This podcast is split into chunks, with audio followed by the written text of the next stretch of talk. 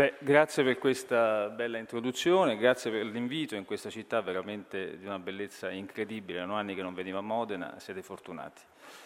E grazie per darmi la possibilità di passare in Italia, paese che amo così tanto e quindi mi fa piacere ogni tanto tornare a casa. Allora, entrerei direttamente nel tema. Eh, sono ormai,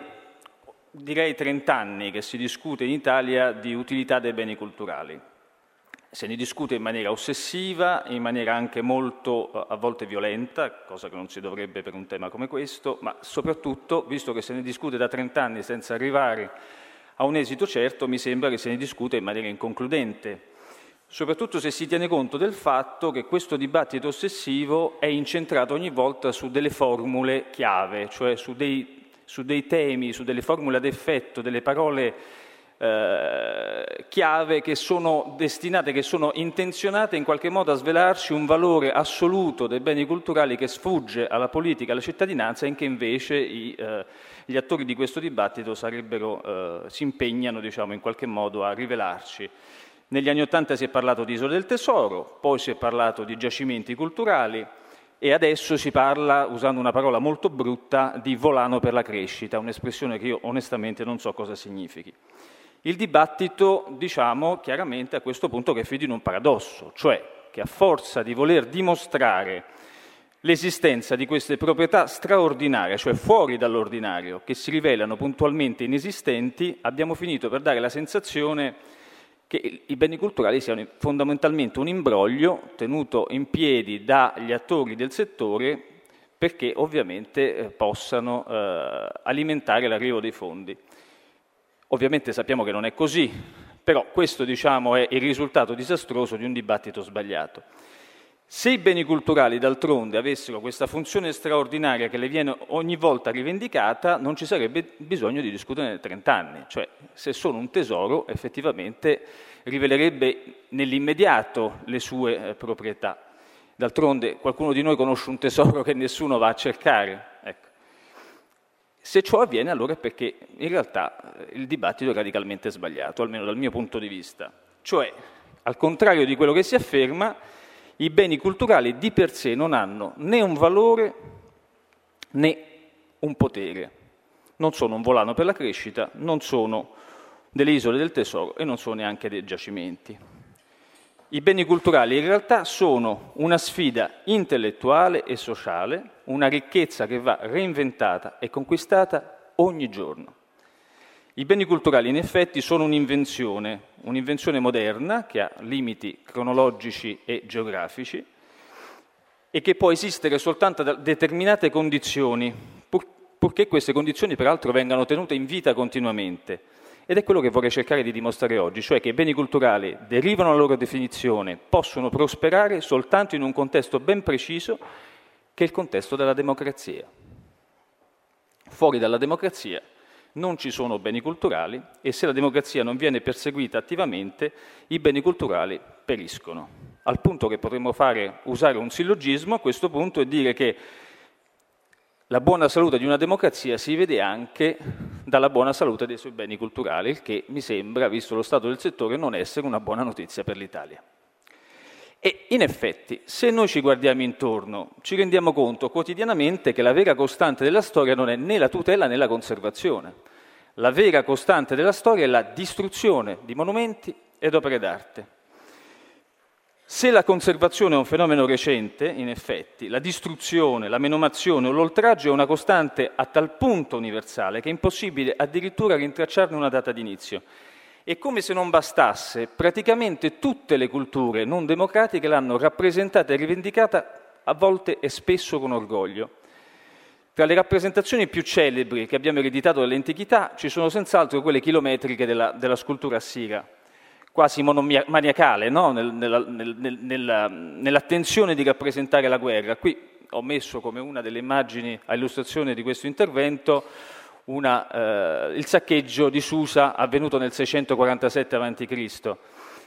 E ciò che è interessante di questi rilievi assiri è che rappresentano quasi un archetipo, cioè continuano a restituirci un'immagine delle devastazioni che è valida ancora oggi.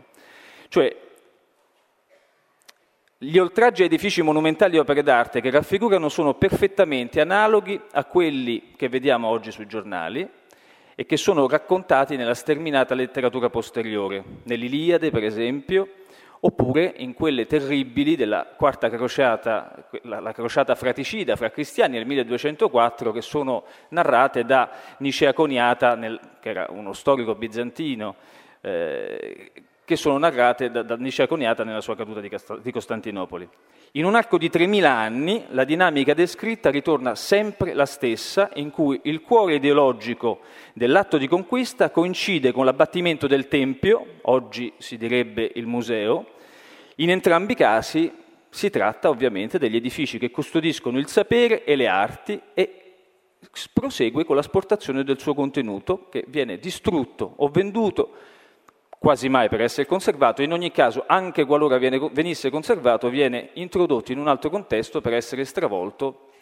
all'interno della visione culturale dei vincitori. Le, le, raffigurazioni del bottino del Tempio ebraico di Gerusalemme del 70 d.C., scolpite sotto l'arco di Tito a Roma, è come in qualche modo se zoomassero nel rilievo assiro. Se voi guardate le due immagini in comparazione dietro, vedete che in realtà la dinamica è esattamente la stessa, con i soldati romani che portano la menorah a spalla, la quale però sarà a sua volta nel 410 eh, rubata dal Forum Pacis da eh, eh, Alarico, il re visigoto, per essere poi eh, portata con il suo seguito fino in Calabria, dove, dice la leggenda, giace accanto alle sue spoglie mortali sotto il fiume Busento, ai piedi di Cosenza. Quanto al bottino di Bisanzio, basta andare a Piazza San Marco a Venezia per vedere le repliche adesso dei quattro cavalli dell'ippodromo di Costantinopoli che sono sulla facciata. Fuori dalla democrazia, quindi, la distruzione e l'oltraggio dei beni sacri o l'inferiore condici- eh, scusate, eh, dei beni sacri è una necessità universale perché serve a dimostrare l'indegnità dei perdenti e a giustificare la violenza dei vincitori e fondare il loro diritto ad esercitare il potere. Cioè, fuori dalla democrazia, la distruzione dei beni culturali è in qualche modo una necessità storica. Questo è il fatto. Nel mondo classico, per l'appunto, la distruzione dimostra l'inesistenza o l'inferiore accondiscendenza delle divinità degli sconfitti, tant'è che assistono impotenti al peggio e non esercitano vendetta, mentre quelle dei vincitori appoggiano la violenza fino alla vittoria. E qui c'è un'immagine di Germanico che si trova al British Museum, il quale fu, att, fu oggetto di eh, come si vede, di, di oltraggio e poi dopo venne cristianizzato, cioè la Chiesa Cattolica che prendeva il potere si appropriava dei beni culturali degli altri, mostrando se stessa in questo caso come il compimento dell'impero attraverso uno stravolgimento di senso e quindi una violenza sostanzialmente culturale fatta al patrimonio che, delle culture che l'avevano preceduta. Se trasponiamo questa situazione di scontro religioso nel contesto di una società laica, la devastazione dei simboli culturali del nemico è un modo per dimostrare quindi la loro debolezza, la loro incapacità a dare forma al futuro. Questi beni sono perdenti al punto che finiscono tradotti in cenere. Nello scontro dunque possono essere trasferiti e sostituiti dai simboli culturali dei vincitori, di fronte ai quali non hanno saputo operare resistenza e che hanno diritto a questo punto sempre di dare forma al territorio vista la loro maggiore efficacia storica. Allora, come non vedere un'analogia, per esempio, tra gli assiri che trionfano sul tetti del Tempio devastato e la bandiera issata nel 1945 sulle rovine di, Berlino, una Berlino fumante sostanzialmente come il Tempio assiro, o come non vedere un'analogia fra appunto questa bandiera che, sovietica che svetta su Berlino e le bandiere di ISIS, di Daesh sulle rovine di eh, di, di, di, Palmira in questi giorni. Ovviamente si tratta di due, realtà diverse, l'approccio, diciamo, la, la, il paragone antropologico non è un paragone di merito storico. Al di fuori della democrazia, il meccanismo della distruzione, perciò, è un meccanismo talmente universale che è quasi impossibile farne una cronostoria, al punto che con questa serie interminabile di episodi pianificati si può parlare di una vera e propria storia istituzionale della distruzione, dove il sacco sistematico serve a privare il nemico dei suoi beni simbolici e della manifestazione concreta della sua capacità di trasformare il mondo. Perché dov'è la genesi di questi meccanismi? La genesi di questi meccanismi sta innanzitutto in un'ottima notizia per noi, cioè sta nel potere immenso della cultura e della creatività umana. Sta nel fatto che questi beni oltraggiati non sono soltanto delle preziose opere individuali che a noi piace oggi conservare nei musei, ma sta nel fatto che ogni prodotto della creatività umana è come se fosse un piccolo universo in, in miniatura.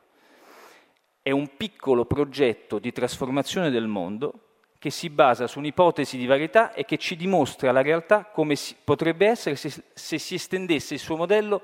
a tutto ciò che ci circonda. Questo è il potere dell'arte. Ogni artista, in realtà ogni creativo, produce nei beni individuali che sono eh, il risultato della sua azione un progetto che si vuole in qualche modo esteso al reale.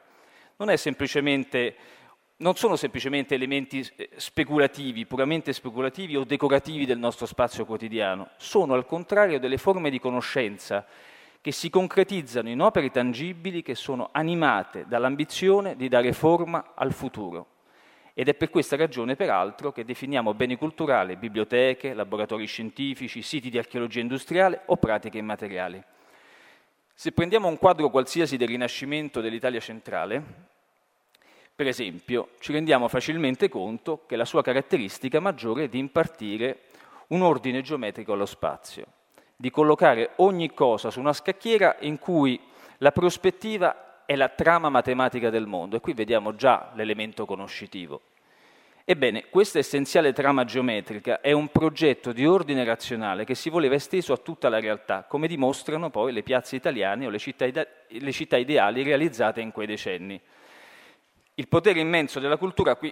ovviamente, come dire, c'è un paragone un po' eh, dal punto di vista cronologico un po', un po' tirato per i capelli, nel senso che Pienza viene prima, però questo è per dare, siccome eh, l'immagine è estremamente eloquente, è per dare immediatamente visibilità di questo, di questo fenomeno. Quindi il potere del, immenso della cultura sta in questo me- meccanismo, nel, nella sua capacità di dare forma a direzioni possibili che possiamo intraprendere, che possono orientare il futuro e che si concretizzano dav- davanti ai nostri occhi in oggetti, in opere d'arte, monumenti o paesaggi ordinati dalla mano dell'uomo. Questo potere della creatività poi è ancora più grande se l'ipotesi espressa da un artista o da un intellettuale diventa un valore collettivo in una società che se ne appropria, come è avvenuto per l'appunto nel Rinascimento italiano, quando gli spiriti creativi sono stati in qualche modo eletti eroi della collettività permettendo questo meccanismo alle loro intuizioni di uscire fuori dalle spazi limitati delle tavole o delle tele e investire invece gli spazi urbani e le campagne, impartendo un ordine eh, geometrico oggi in gran parte sconvolto, ma visibile qua e là. E per questa capacità incredibile della cultura di incarnare una visione del mondo, di socializzarla, di aprire con- concretamente su un futuro possibile che questi beni di- finiscono poi per diventare oggetto di strumentalizzazione da parte del potere, o di suscitare amici, nemici, alleati e avversari. Ed è quindi questo, questa buona notizia di questo potenziale incredibile della creatività che fa delle creazioni artistiche o monumentali un atto politico e un atto sociale ed è la ragione per cui poi finiscono in antipatia a qualcuno e finiscono per essere distrutte. Questo al di fuori della democrazia.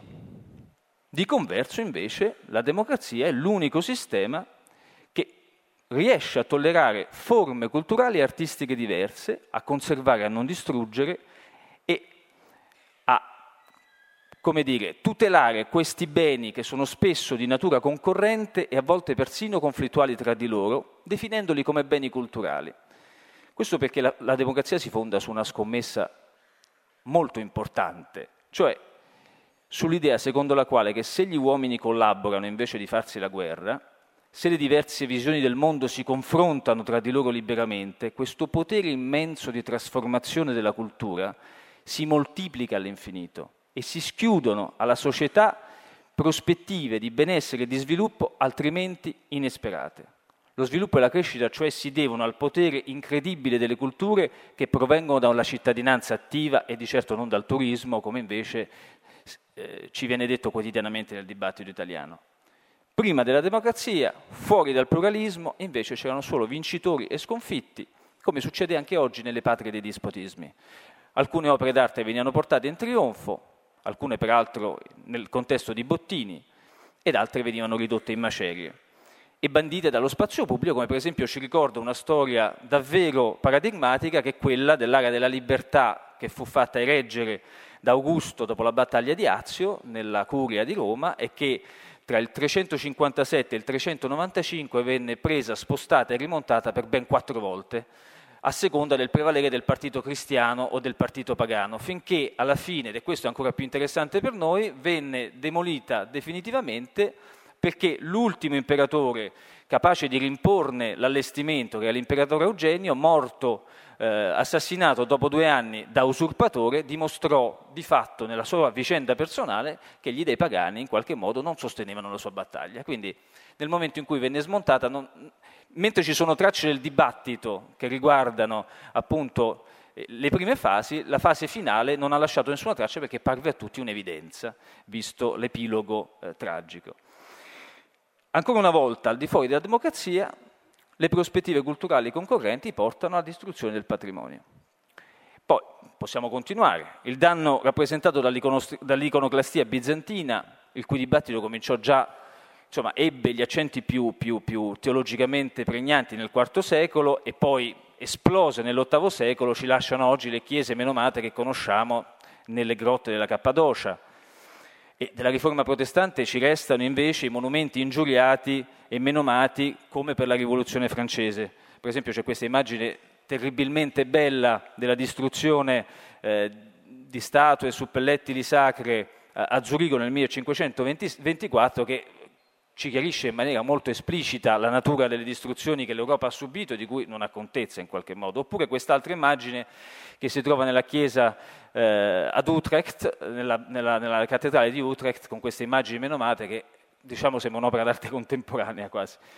Niente purtroppo ci resta di quello che Savonarola riuscì a far ridurre in cenere con il famoso eh, falò delle vanità del 1497 dove lo stesso Botticelli venne a distruggere le sue opere insieme ad altri artisti.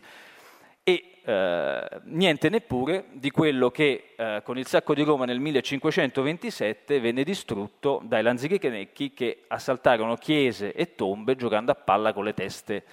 dei santi. Ecco, io ho messo questa immagine della guerra civile spagnola per, per, per, mostrare come il meccanismo è universalmente lo stesso, cioè anche qui venivano tirate fuori le salme dei santi, dei beati, insomma di ciò su cui verteva la eh, religiosità popolare per dimostrarne l'inefficacia e comunque sia diciamo, l'assenza di, eh, del miracolo della vendetta divina, il che a quel punto rendeva implicitamente eh, legittimo il nuovo potere. Quanto al sacco di Roma nel 1527, quando i Lanzichenecchi appunto assaltarono la città, eh, Clemente VII la prese come una sconfessione da parte di Dio e quindi in penitenza si fece crescere la barba, come vediamo in questo splendido ritratto di Sebastiano dal Piombo. Ma non si tratta soltanto di un fenomeno occidentale, lo vediamo tutti i giorni sulla stampa, è anche un fenomeno orientale, ma un fenomeno orientale antico, cioè chi per esempio di voi è stato in India avrà potuto vedere nel triangolo famoso Agra, Jaipur, Nuova Delhi i templi indù distrutti dai Mogol. Ma la cosa più interessante è che mentre i templi venivano distrutti, i pozzi a gradini associati che organizzavano il risorgere delle acque venivano lasciati in piedi perché? Perché era un modo per dimostrare che le acque, continuando a fluire nei pozzi, non erano la prova dell'esistenza degli dei indù, ma che erano in qualche modo la prova che il nuovo dominatore aveva la legittimità perché gli dei continuavano a fornire gli elementi di fertilità di cui la comunità aveva bisogno.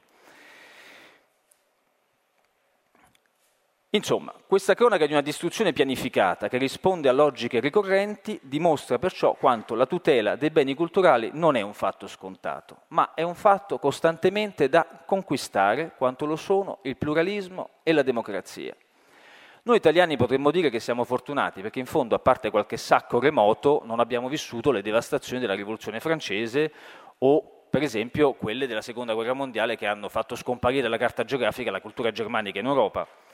Questo è vero fino a un certo punto, perché della distruzione c'è un'altra, un'altra eh, modalità che è quella che gli italiani praticano di più, perché è una modalità storica, culturalmente italiana, ed è quella del lasciar deperire di cui fu arte di cui fu maestra la Chiesa cattolica, che la perseguì per secoli con le stesse finalità che animano ogni devastazione, cioè demistificare le prospettive di civiltà concorrenti attraverso la rovina delle loro manifestazioni materiali, il che è ancora una volta una prova del potere della cultura. Per esempio a Roma i luoghi della più alta concentrazione di valori sacri, che erano i luoghi anche della più alta concentrazione di valori sacri del mondo pagano nell'ambito imperiale, vennero disertati generando il cuore vuoto della capitale moderna che tutti conosciamo e che si chiama Area Archeologica Centrale di Roma e che fino all'Ottocento aveva un nome indicativo, cioè si chiamava Campo Vaccino. Quale oltraggio maggiore alla cultura che aveva preceduto il cattolicesimo che destinare la sua area più sacra al pascolo delle vacche? E non soltanto, ovviamente, in Occidente questa modalità, di cui effettivamente l'Italia eh, è eh, uno dei protagonisti maggiori, diciamo, dal punto di vista storico, questa modalità la troviamo anche in Oriente. I templi, l'area archeologica di Angkor Sfat, che è forse l'area archeologica più grande del mondo, immensa, una volta partiti i culti indù, venne invece usata dai monaci buddisti che vi esercitavano i nuovi riti però nel contesto di una restituzione globale del complesso alla natura, perché siccome questi templi rappresentavano in qualche modo il potere terribile delle caste, il potere eh, militare dell'induismo, la foresta, riprendendo i suoi diritti, occultava le immagini degli antichi sovrani, come vediamo qui in questa immagine, in cui peraltro del, il volto dell'antico sovrano è stato liberato dalle radici e, dal, e da, dagli alberi, dagli archeologi a partire dall'Ottocento, dimostrava che la vera potenza che governava il mondo era quella della, dello spiritualismo buddista e non era quella certo militare degli indù. E se tutte queste storie di distruzione sono possibili, queste sono possibili perché in realtà si basano quindi su un meccanismo universale che ha a che fare proprio con il potere della cultura, di cui parlavamo prima, e che chiarisce l'universalità di questo flagello. È l'aspetto più importante perché costituisce questo meccanismo antropologico il meccanismo, il terreno fertile su cui tutte le distruzioni diventano possibili. Questa antropologia si fonda in realtà sulla pulsione di ciascuno di noi a distruggere simboli culturali quando ci vengono imposte come delle indicazioni di comportamento non richieste. Chi di noi non ha provato sollievo, per esempio, di fronte alla distruzione delle statue di Saddam Hussein o di Gheddafi durante le recenti, diciamo così, rivoluzioni? Eppure si tratta di cultura anche in quel caso, perché sono visioni del mondo, le quali ovviamente non meritano forse di essere onorate, ma di essere conservate a comprensione della posterità della storia che ha caratterizzato quelle parti del, del, del pianeta. In definitiva, però, se ogni bene culturale porta di sé un'ipotesi di comprensione di reale e una prospettiva di futuro, fuori la democrazia la cultura diventa un elemento divisivo che può trasformarsi in una cappa terribile, in una cappa veramente asfissiante e in questo caso opere e simboli rischiano di diventare un messaggio ripetitivo finalizzato ad incurcarci attraverso la forma univoca che vorrebbero dare al reale un'idea di come le cose dovrebbero essere o e un codice di comportamento da seguire. È quello in qualche modo che noi abbiamo subito con 30 anni di televisione privata in Italia, per essere espliciti. Oggi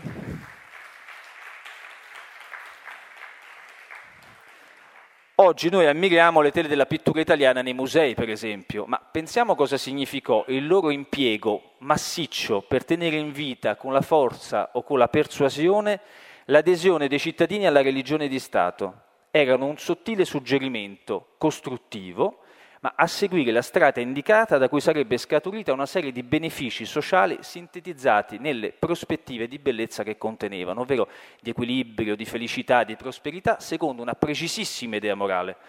Dal punto di vista antropologico, le migliaia di Madonne col bambino disseminate nelle chiese italiane, ritratte spesso nel mezzo di fertili campagne ordinate, erano una promessa ma anche un messaggio esplicito a chi avesse rispettato e onorato il potere, riproducendone la struttura sociale. Non c'era nessun culto disinteressato del bello, come oggi ci viene spiegato eh, nelle, spesso nel, nelle università o anche nei corsi di storia dell'arte in generale. Se vediamo per esempio questa magnifica eh, Madonna del Prato di Bellini, ci rendiamo conto che eh, la fertilità della generazione della vita in realtà prelude un messaggio in codice estremamente eh, orientato e che possiamo apprezzare nei dettagli. Dietro, per esempio, secondo lo storico, eh, lo storico Vint, che ha scritto questo libro bellissimo che si chiama eh, L'eloquenza dei simboli, eh, sarebbe visualizzata una citazione di Virgilio, il quale dice nelle Georgiche che bisogna seminare i campi quando l'uccello bianco, nemico dei grandi serpenti, è già tornato. Cioè in realtà è come se la natura fosse piena di codici divini che ci istruiscono sul comportamento affinché poi noi ne abbiamo, se seguiamo le sue leggi, il premio della prosperità. E infatti sull'albero in alto si vede un corvo che in qualche modo è la minaccia per chi non segue, il, non segue diciamo, il consiglio, l'indicazione. Ovviamente il serpente è il peccato, non c'è bisogno di spiegarlo. Per chi non avesse seguito la strada suggerita, quindi non c'era solo il bando dei benefici promessi, c'era il corvo, ma c'era anche spesso la tortura o comunque sia eh, c'era, eh, diciamo una, c'era la pena fisica in moltissimi casi. Quindi fuori dalla democrazia è come se ogni cultura estetica ufficiale ci invitasse un messaggio, direi quasi un messaggio mafioso. Guardate questa organizzazione del mondo che vedete ben illustrata nelle nostre creazioni se voi la seguite come noi vi indichiamo, troverete al suo interno soluzioni ai vostri problemi, però in cambio di parte della vostra libertà. Questa promessa incarnata dalle produzioni culturali costituisce perciò il codice sociale della bellezza ed è contro questo meccanismo che, erige, che erige la cultura a segno di una prospettiva di futuro secondo un patto sociale che non è sempre liberamente accettato che la ribellione psichica, l'istinto della devastazione antropologica trae origine e che ovviamente si esprime con maggior violenza durante le guerre perché il contesto lo rende possibile neanche l'archeologia è a riparo, perché l'archeologia viene utilizzata spesso come legittimazione del potere. E infatti ce lo dice la cronaca dei musei del Medio Oriente di questi ultimi, soprattutto del Nord Africa direi, di questi ultimi tempi, in cui, anche se qui parliamo del caso egiziano, il riferimento all'arte egizia comincia già in ambito islamico con l'arte fatimide, cioè al XII secolo, oggi viene associata alla promessa di libertà, di sviluppo, non di libertà, del regime che ha preceduto l'attuale e di conseguenza è stato oggetto di devastazioni perché si vuole in qualche modo che il territorio, che il mondo, la società prenda, assuma e segua un'altra direzione. In questo caso succede quindi che la promessa de- democratica, diciamo democratica di sviluppo attraverso la creazione di una classe media non è stata mantenuta e questi sono i risultati.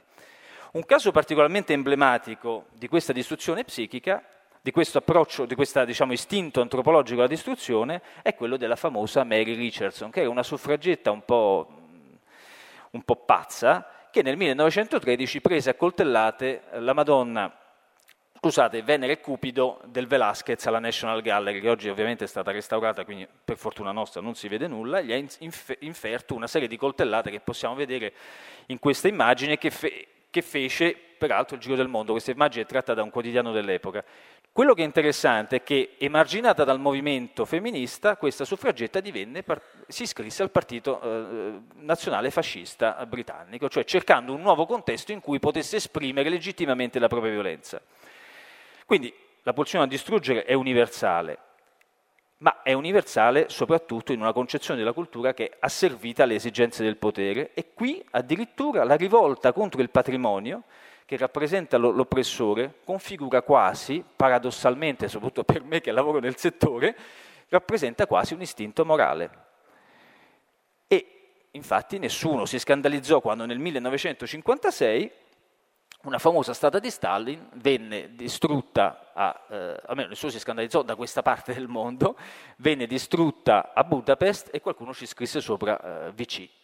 E quello che è interessante sempre a ripercorrere l'universalità di questo meccanismo è l'analogia, per esempio, con questo ritratto di Aquila Severa, che moglie ripudiata di Elogabalo dopo qualche anno di matrimonio, che venne oltraggiata e che presenta praticamente stessi, le stesse caratteristiche. Quindi, nel contesto di società non democratiche, la distruzione è sempre in agguato e risulta persino come una risorsa di libertà. Allora, appare a questo punto chiaro che i monumenti e le opere d'arte non sono né isole del tesoro, né giacimenti, e tantomeno un volano per la crescita. Altrimenti non si spiegherebbe questo approccio universal, universalmente catastrofico, direi, per gli attori, del, per, per responsabili del settore. Sono invece un patrimonio da conquistare ogni volta, quotidianamente, in un precisissimo contesto che è quello della democrazia. Allora, per questo, per affrontare la pars costruens di questo intervento, vorrei raccontarvi la storia di come in realtà i meccanismi della tutela e della conservazione moderna si sono fatti strada e si sono fatti strada in un contesto che non è casuale, vista l'introduzione che, che ho appena fatto del discorso, cioè nel contesto della rivoluzione francese, nel contesto della peggiore delle distruzioni occidentali forse e allo stesso tempo nel contesto in cui è nata la democrazia moderna. E il protagonista di, questo, eh, di, questa, di questa svolta fu un uomo che prima si configurò come assertore deciso e convinto delle distruzioni, e poi divenne invece il paladino della tutela. E quest'uomo si chiamava Pierre-Joseph Cambon, abbastanza brutto, però lo vedete alle mie spalle. Cambon era un protestante, quindi diciamo che già tradizionalmente non vedeva di buon occhio la produzione artistica del cattolicesimo, quindi aveva dentro di sé un istinto iconoclasta che gli derivava dalla sua appartenenza culturale e per questo durante la guerra con l'Austria, che stava mettendo eh, a rischio la rivoluzione, chiese di trasformare in cannoni le statue di Enrico IV e Luigi XVI che si trovavano nelle piazze di Parigi. Qualche mese prima qualcuno già aveva chiesto l'abbattimento del ritratto di Luigi XIV in Place des Victoires, perché questo ritratto, in piedi, con una vittoria che teneva una corona di alloro sulla sua testa, aveva, aveva al di sotto quattro eh, personaggi inginocchiati in catene che rappresentavano gli sconfitti della pace di Nimega. E quindi a quel punto cosa fare di una statua di questo tipo? È come se a noi nel 1943 ci avessero proposto che facciamo con una statua di Mussolini con sotto un eritreo, un abissino. Spero in qualche modo che tutti noi saremmo stati diciamo, per lo smantellamento, poi dopo magari i pezzi li avremmo messi in un museo, però sul momento credo e spero che tutti noi eh, avremmo preso quella posizione. E la stessa cosa successe in realtà nel contesto della rivoluzione francese. E di più, perché l'idea di fondere queste statue per farne cannoni era un modo per utilizzare un patrimonio che serviva ad opprimere il popolo, come abbiamo visto fino adesso, che è il potere dell'arte in una società dispotica, in realtà per liberarlo e per mantenere le sue eh, libertà fondamentali di fronte all'invasore eh, tirannico del, del, dell'Austria della, e dei nemici della rivoluzione. E qualcuno in quel contesto addirittura di fronte alle necessità della guerra aveva proposto di arare e seminare a patate il, di, il, il, il parco di Versailles come a dire che anche allora, con un'analogia che dovrebbe preoccuparci, visto che noi siamo in democrazia, il ritornello era lo stesso, cioè che di cultura non si mangia. Dichiarazioni come quelle di Cambon animarono ovviamente un accesissimo dibattito e alla fine, in qualche modo, in questo dibattito in cui i fautori della tutela dovevano convincere, perché loro, le, i loro argomenti non erano argomenti spontaneamente accettati, si arrivò, alla, eh, si arrivò a un compromesso e questo compromesso portò al fatto che i quattro uomini inginocchiati e incatenati furono conservati e oggi si trovano al Louvre e la, e la statua invece di Luigi XIV fu trasformata in cannoni. Ad ogni modo, le distruzioni continuarono ad avere, eh, ad avere vita, ad avere corso nel loro complesso finché Cambon non portò un nuovo argomento, e cioè che questi beni non andavano distrutti poiché la libertà che garantivano non era soltanto quella materiale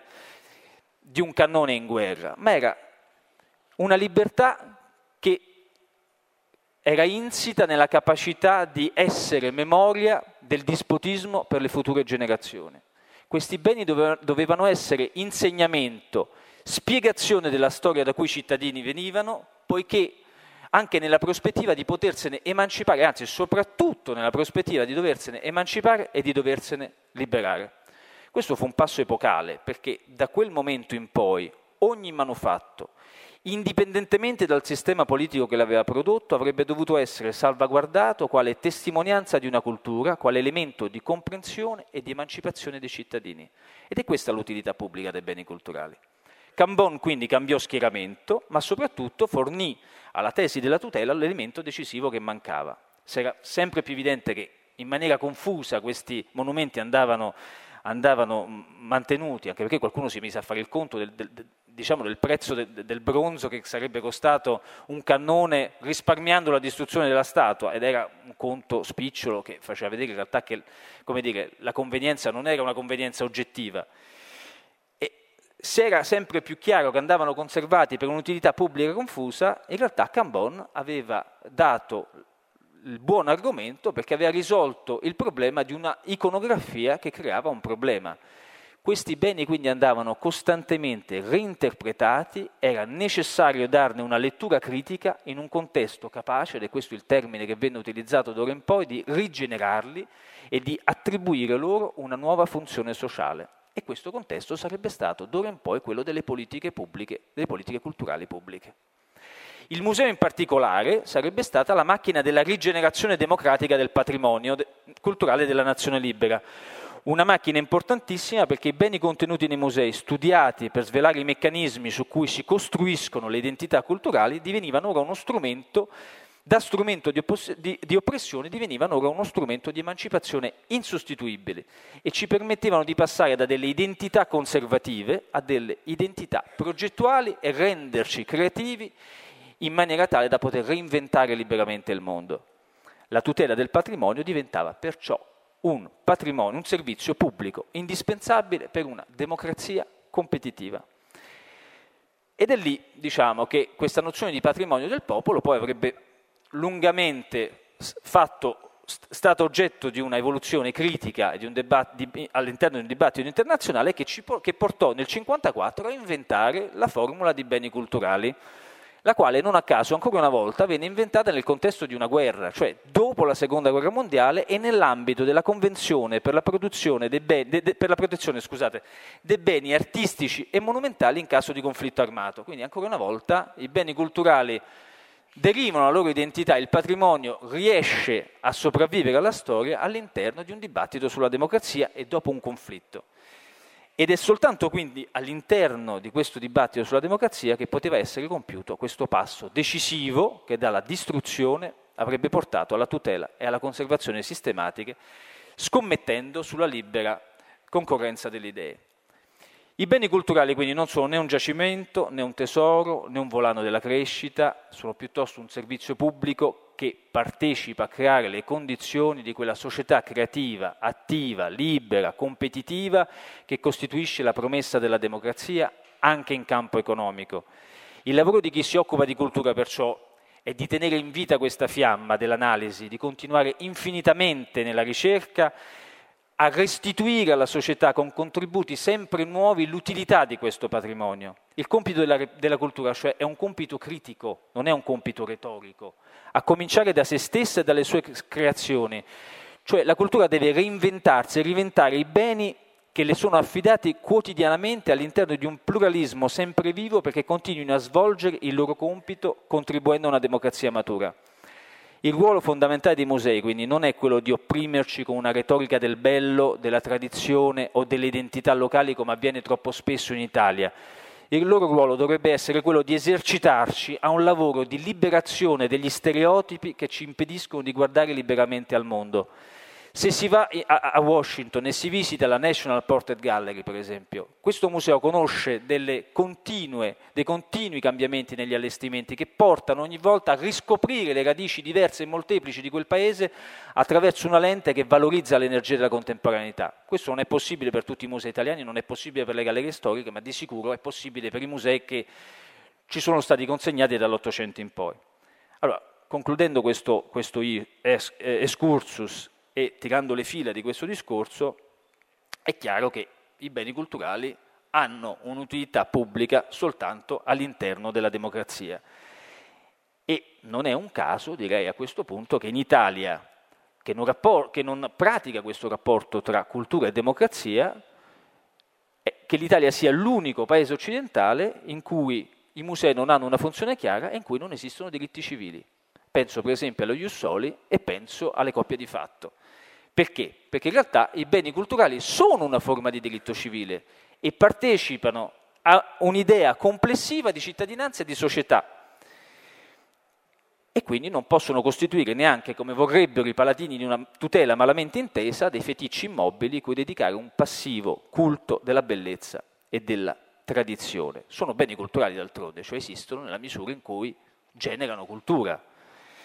tesoro, ci ritorno, giacimento, volano. Ogni volta invece si è tentato di trovare una funzione estrinseca a questo patrimonio, estrinseca, puntuale, non strutturale in quanto servizio pubblico. E per questo si insiste sempre di più sul livello locale, si parla di rapporto col territorio, tra popolazioni di identità locali, come se, questa, come se la cultura fosse il contrario di ciò che è, cioè come se invece di essere uno strumento utile a liberarci dalle identità che noi ereditiamo passivamente dalla storia, fosse invece uno strumento finalizzato a incatenarci per sempre in questa storia subita e non agita e alla nostra biologia attraverso la retorica del territorio. Le istituzioni culturali quindi essere, non possono essere dei pulpiti di retorica, devono essere dei centri di ricerca, dei centri di ricerca utili alla collettività e per questo l'Italia per esempio nei suoi musei non ha strumenti di mediazione. I musei sono, somigliano più a delle chiese o dei magazzini come per esempio ci testimonia una recente, eh, una recente, esternazione del Presidente del Consiglio che in qualche modo fa, rivela un inconscio culturale, cioè eh, minacciando di, come dire, di fronte al blocco delle riforme istituzionali di fare un, un, gesto punitivo, disse trasformerò il Senato in un museo istituzionale. Beh, un museo istituzionale non è una, non è una cosa brutta. In Italia il museo istituzionale è sostanzialmente un deposito. Ecco. Ora, non voglio entrare nel, nel, merito di quello che andrebbe fatto, ne, parle, ne parleremo se volete al, al, al, momento delle domande, ma in Italia per esempio non esiste, ed è forse l'unico paese occidentale in cui non esiste un museo delle culture non europee, che sono le protagoniste della globalizzazione, sono i nostri futuri concittadini. E questo prova ancora una volta che la cultura italiana non ci aiuta a capire e a essere cittadini attivi e consapevoli nella contemporaneità. In Francia c'è il Quai Branly, negli Stati Uniti c'è lo Smithsonian, che è un museo immenso, di cui una parte è dedicato all'etnografia e all'antropologia. Era, poi oggi si, chiamano, si chiama in maniera un po' diversa, perché ovviamente quelli sono termini che derivano dal dibattito postcoloniale. E qui concludo. Direi che da questo panorama l'Italia che noi abbiamo di fronte è purtroppo un'Italia irriconoscibile, è rapportata alla sua storia e ripiegata su se stessa, cioè è un'Italia indegna di se stessa. Questo quando in realtà nella sua storia millenaria e nella sua geografia veramente fuori dall'ordinario è da sempre penisola com'è, lanciata in mezzo a un mare, un laboratorio ideale del pluralismo. È, proiettata in più universi culturali, il nostro paese in fondo continua ad attrarre nel mondo non per la superiorità di un'identità nazionale recente, un po' confusa purtroppo, oppure dei suoi infiniti genius loci del rapporto fra cultura e territorio, ma per la sua naturale, geografica vocazione a essere una patria della globalizzazione. L'Italia in realtà è dentro di sé un mondo e l'Italia è nel mondo ed è questo che l'ha fatta sempre forte nella storia. Dopo aver raccolto con l'autorevolezza e a volte con la violenza la quasi intera eredità artistica dell'antichità, nel nell'VIII secolo ospitò gli artisti in fuga dall'iconoclastia di Costantinopoli che portarono la più alta tradizione bizantina, permettendoci di reinventare con nuova linfa la pittura occidentale. Questa invenzione però fu possibile dall'apertura commerciale al pianeta, non dalla chiusura gretta di territori agricoli su se stessi, come ci si vorrebbe far credere oggi. Fu proprio questa apertura in effetti a distinguere la penisola dall'Europa gotica, ripiegata sul suo feudalesimo come la definì con disprezzo Vasari. Proprio quando questa apertura venne a mancare e le rotte commerciali si spostarono, arrivò in effetti la decadenza.